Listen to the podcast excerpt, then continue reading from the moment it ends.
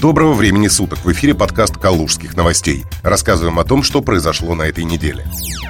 В Калуге рассказали подробности 13-й смерти от коронавируса. На неделе на заседании оперативного штаба стало известно, что в Калужской области число жертв коронавируса достигло 13. В четверг стали известны подробности. Смерть произошла несколько дней назад. Умер 53-летний житель Спас-Деменского района, проходивший лечение от COVID-19. Посмертная экспертиза подтвердила причину – коронавирусная инфекция. Как и при других смертельных случаях от коронавирусной инфекции, мужчина имел ряд хронических заболеваний. В правительстве области принесли соболезнования родным и близким покойного. В Калуге готовят план по выходу из режима ограничений. В Рио губернатора Калужской области Владислав Шапша рассказал о подготовке плана по выходу из ограничений, связанных с распространением коронавирусной инфекции.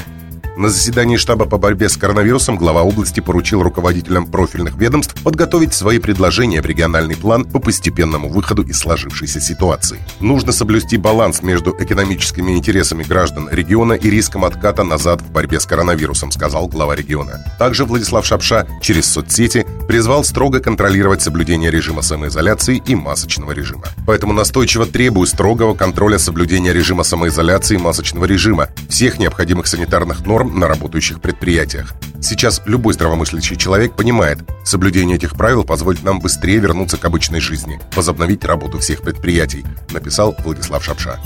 Правительство страны освободило регионы от бюджетных кредитов на 2020 год. На сайте правительства появилось постановление за подписью Михаила Мишустина, в котором говорится об отмене платежей по бюджетным кредитам для регионов. Об этом сообщил федеральный бизнес-журнал.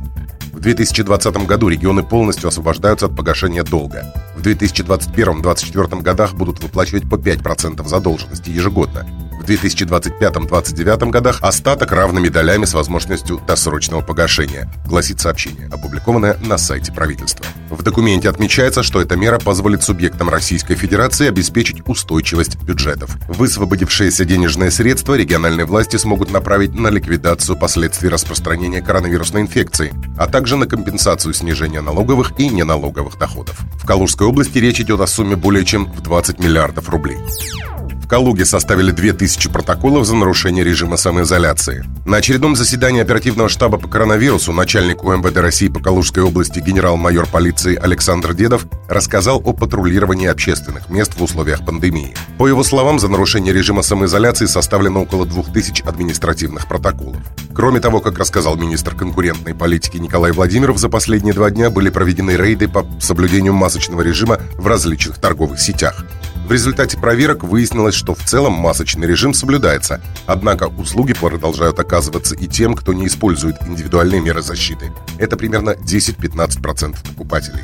Владислав Шапша поручил всем заинтересованным ведомствам активизировать применение административных мер за несоблюдение режима самоизоляции и неиспользование средств индивидуальной защиты в общественных местах, а также за нарушение карантинных мероприятий прибывающими из-за рубежа соотечественниками.